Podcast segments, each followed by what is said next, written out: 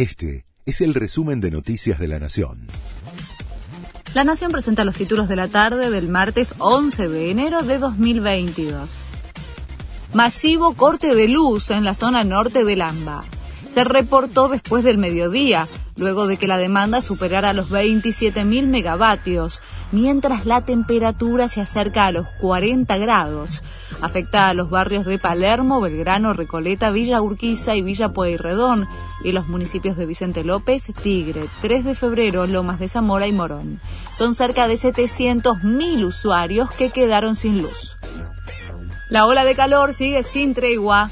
El Servicio Meteorológico Nacional informó que hoy aumentará considerablemente la temperatura en toda la Argentina. Santa Fe, Córdoba, Entre Ríos y Buenos Aires son las zonas más afectadas. Recién el domingo llegarían las lluvias y una posterior baja en las máximas. El gobierno modifica el aislamiento obligatorio para contactos estrechos por COVID quedarán exceptuados de hacerlo quienes cuenten con el esquema completo de vacunación y hayan recibido el refuerzo hace cuatro meses o menos. Fue resuelto tras una nueva reunión del Consejo Federal de Salud. Sin embargo, serán los gobiernos provinciales quienes tendrán la última palabra respecto de qué pautas seguir. Tras las críticas de la oposición, el gobierno condenó la presencia en Nicaragua de un acusado del atentado contra la AMIA. Mosén Rezai estuvo en la reasunción de Daniel Ortega como presidente, de la que participó el embajador argentino Daniel Capitanich.